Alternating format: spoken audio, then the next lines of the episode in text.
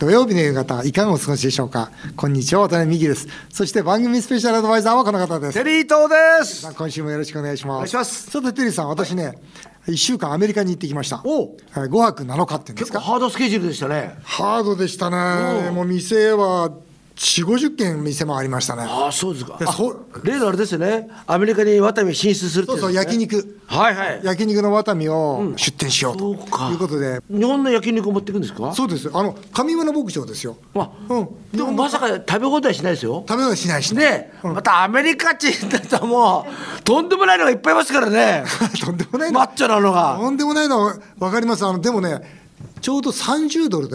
食べ放題の焼肉屋があるんですよ、向こうに向こうに、それはものすごい流行ってますねあそれはそうでしょうねもうお肉がバサってくるじゃないですか、本当にそのまあは端っこの方の肉ですよ、はいでそれをもうバサって鉄板の上に乗せてバサって焼いて多分一人ね2.5キロぐらい食べてますねまあじゃあもうなんかちょっと違う世界なんでそうじゃなくて、そうですよねちゃんと和牛を食べてもらおうということでまあいいお店ですよアメリカ人の人って、はいそれこそ繊細なね和牛の良さってのを分かるんで分すかかると分かると思う、まなあ、んか意外となんかみんなほらね、荒っぽく食べてるじゃないですあか。でもねそれね、本当にね、多分アメリカはどうだってよく話するんだけど、今回、まあ、40件ぐらい回ってきてね、はい要するにこのコロナの後で、勝ち組、負け組ってのはすっごい明確になってるんですよ、アメリカでア。メリカで。どういうのが勝ち組なんですか。勝ち組がだから、本当に美味しいもん出してるところですよ。だから例えばレストランなんかでもその肉をね、えーフレッシュで持ってきて自分のお店で全部叩いて、で手ごねでちゃんと自分でハンバーグを作ってそしてほとんど、まあ、ミディアムレアの状態でハンバーグをハンバーガーですよ、を出してくるような店があるわけですよ高いですよ40ドル50ドルしますよ、でも流行ってるんですよあ、そうなんですか。だから美味しいもの本物、例えば勇気もそうですし、えーそうですね意識が高くなったってことですね。っていうか僕ね僕は昔からも言ってるんですけど、アメリカって本当に美味しいものにちゃんと反応してくるんですよだから僕今回は焼肉のワタミはもう絶対舐めちゃいけないととにかく日本人以上に味が分かるんだという視点を持ってメニュー作っていけないいかないと勝てないとそれでもすごく姿勢としては、はい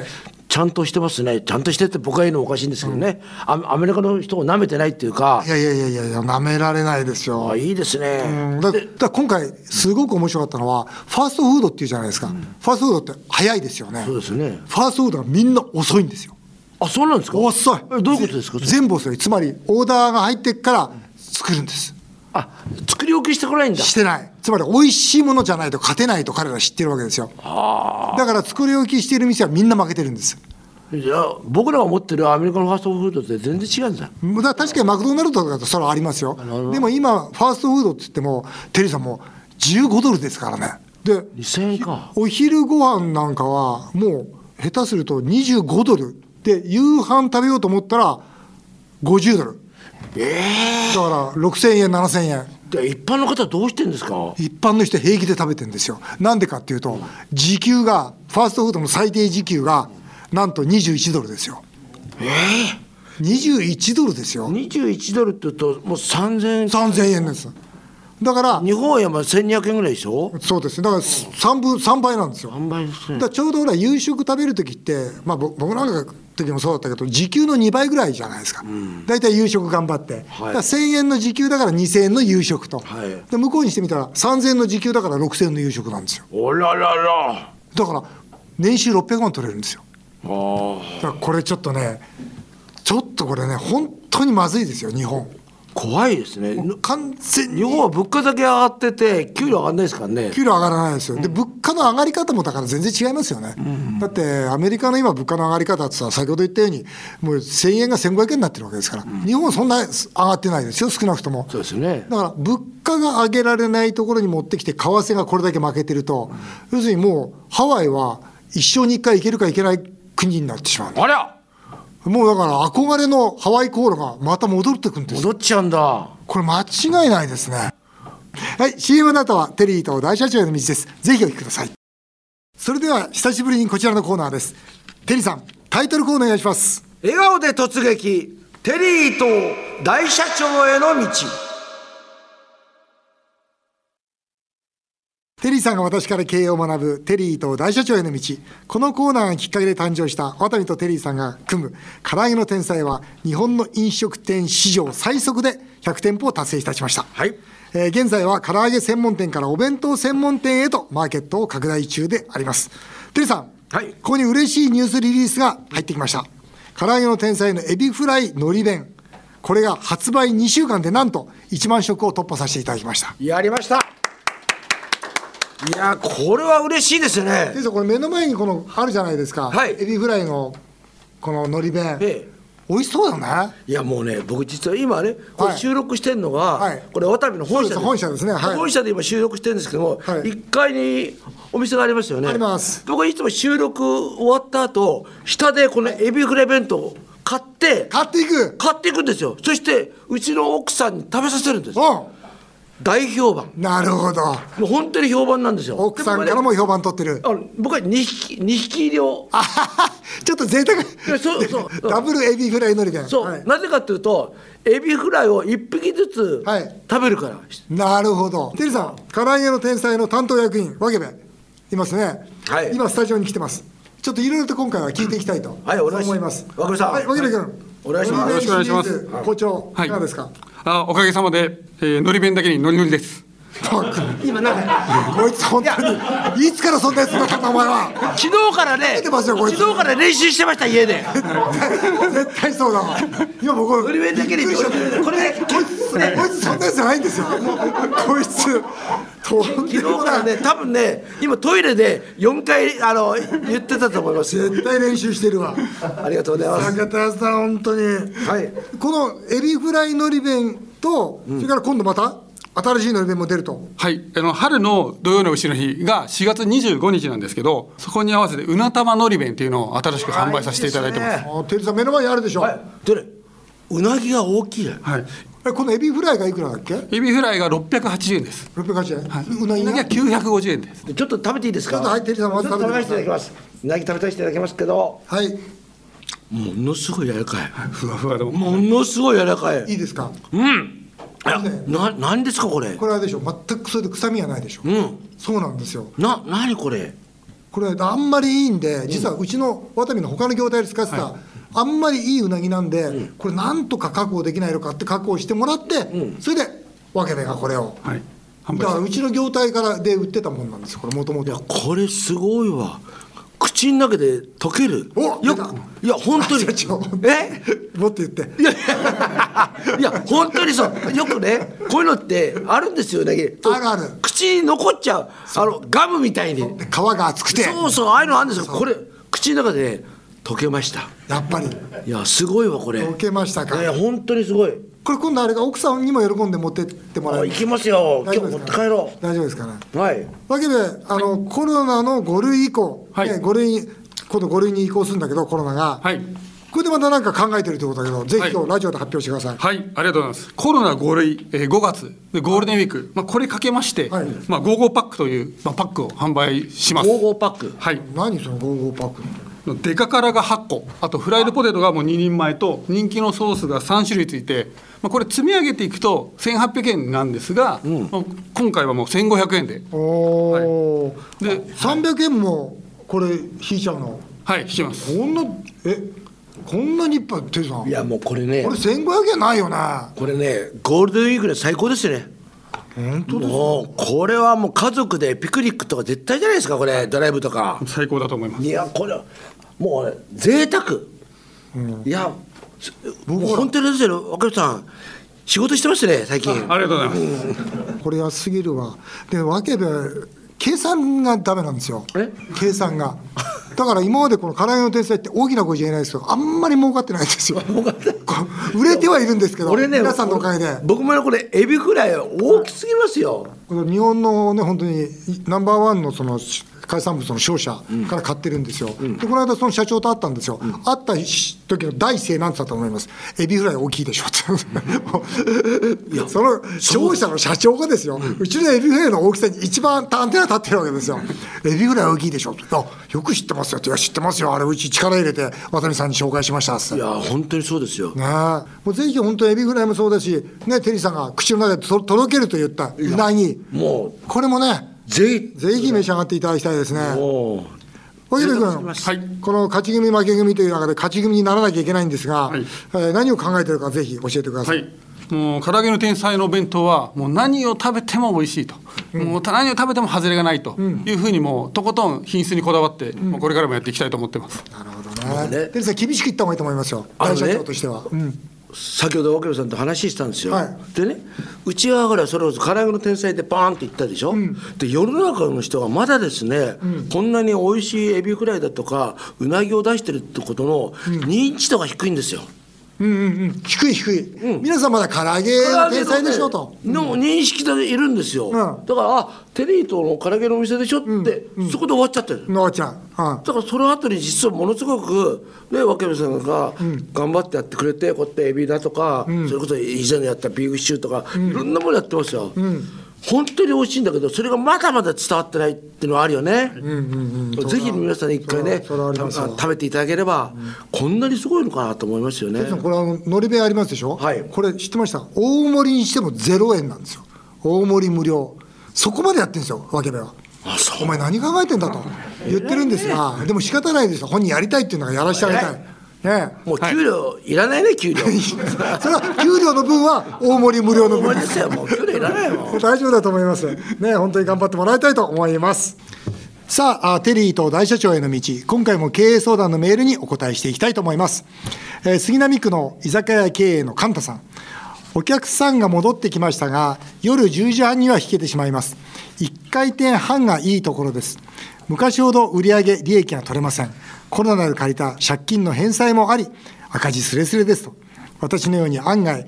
今も苦しい居酒屋は多いのではないでしょうかということで、いやテリーさんね、いこれ、ワタミもそ、まあ、9割弱まで戻ってきてるんですね、まあ、本当にこの5類ということで、やっぱり非常に9割まで戻ってきましたか9割嬉しい9割なんですけど、前から7割って言ってるじゃないですか、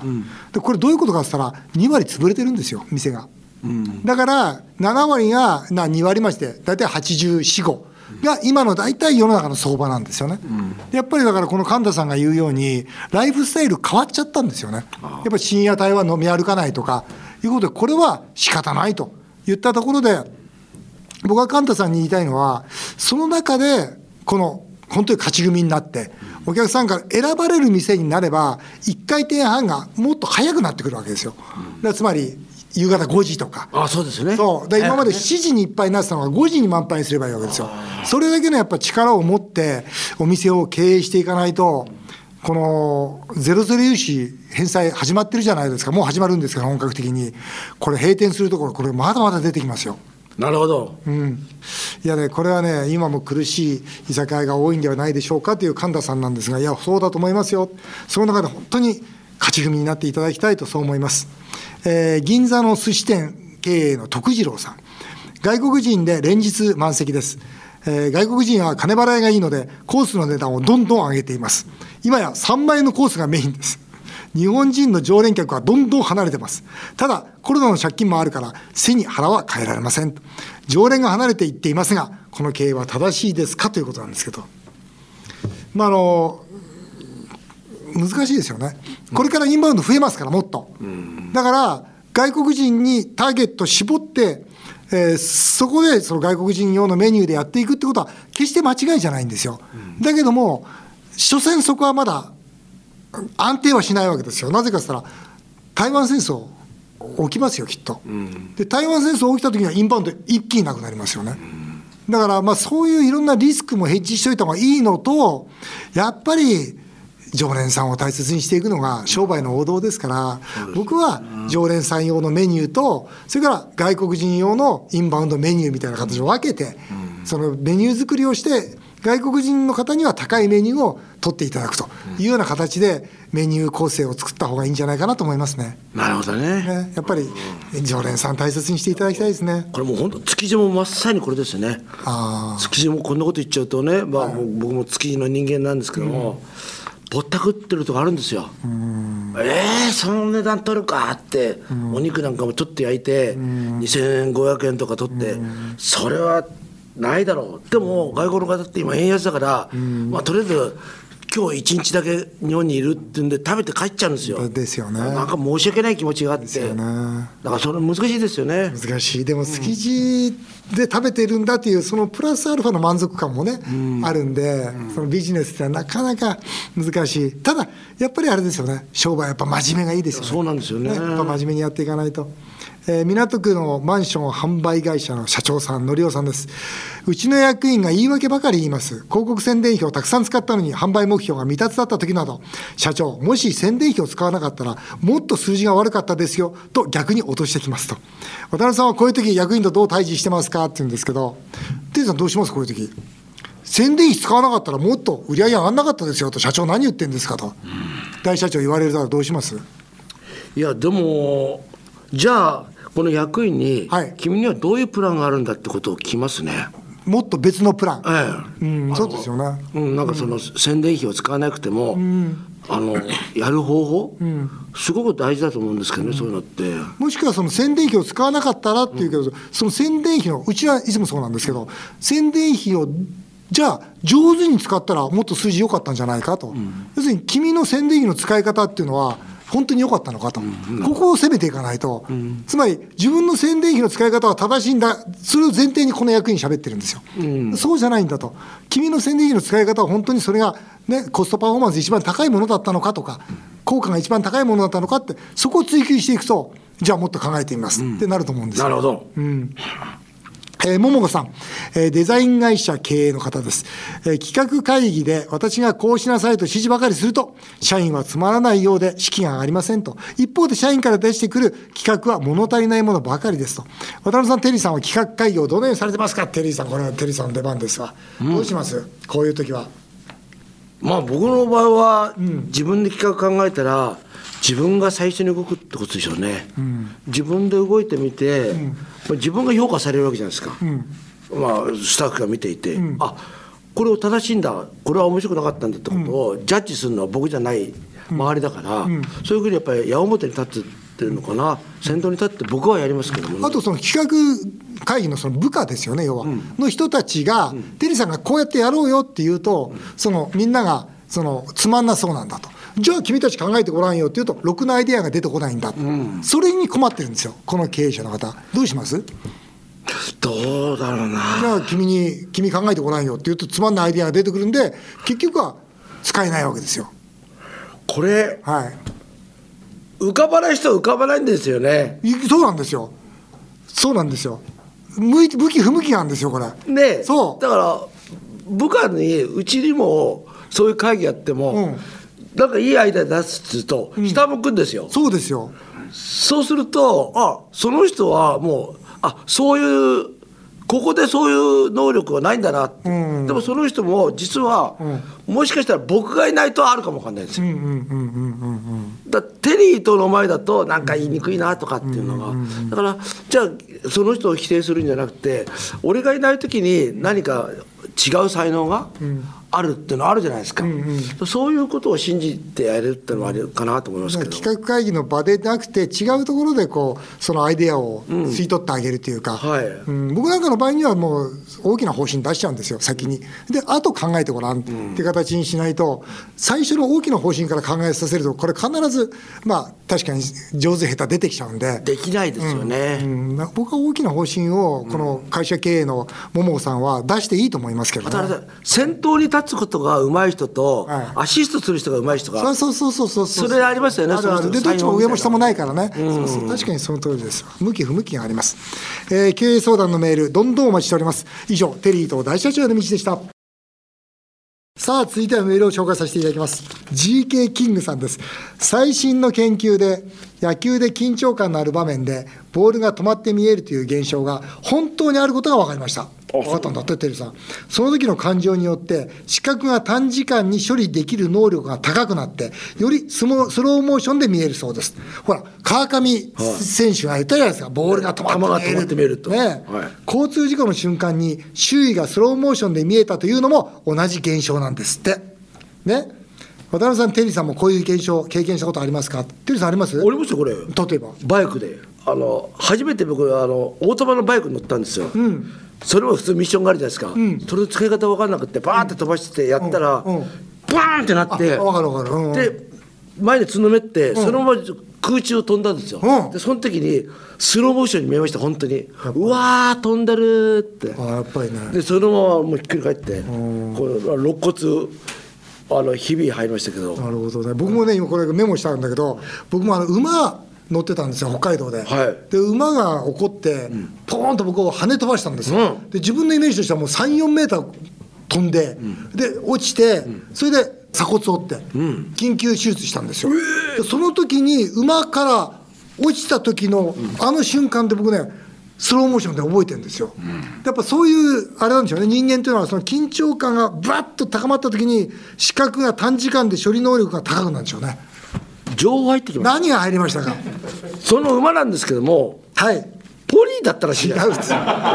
えいやもほうんとそれ取ってますから。それうちの社員それ今ね、偉そうなこと、北海道で馬とかね、偉そうなこと言ってるけど、いやいやほんとポリーだよね。それ違う本当に何言ってんすか、これ。それうちのね子供自転車と一緒ですよ。前回紹介したうちの副社長がですね、なんかどうしたんだろうあいつその話するといつもポニーポニーって言うんですよ 絶対あいつおかしいんですよだってポニーじゃない大きいサラブレッドですよサラブレッがドついちゃうじゃないですか。サラブレッドポニーだったら。あいつどうした足ポニーつきますよ、地面に。本当ですよの飛ぶ、飛ぶわけないですよ。だから怒ってポニーじゃい。ないんですよ自分の中で勝手に作り上げてるんですよ。単に怒っただけですよ。ただ落ちただけ、まあ、そういうことありますよねはい、はい、以上メール紹介でしたテリタさん次回もまたよろしくお願いいたします日本放送渡辺美希5年後の夢を語ろう。この番組ではメールをお待ちしています。渡辺さん、テリーさんへの質問、相談、何でも結構です。メールアドレスは夢5アットマーク 1242.com 夢5アットマーク 1242.com この番組では放送終了後、ポッドキャストからでも番組をお聞きいただけます。詳しくは番組ホームページをご覧ください。渡辺美希さんからのお知らせです。夕刊富士で毎週火曜日、渡辺美希経営者目線を連載中です。夕刊富士公式サイトからも無料でご覧いただけます。さらに、渡辺美希さんの YouTube チャンネル、渡美塾もぜひチェックしてみてください。渡辺美希5年後の夢を語ろう。この後も素敵な週末をお過ごしください。お相手は渡辺美希でした。あなたの夢が叶いますように。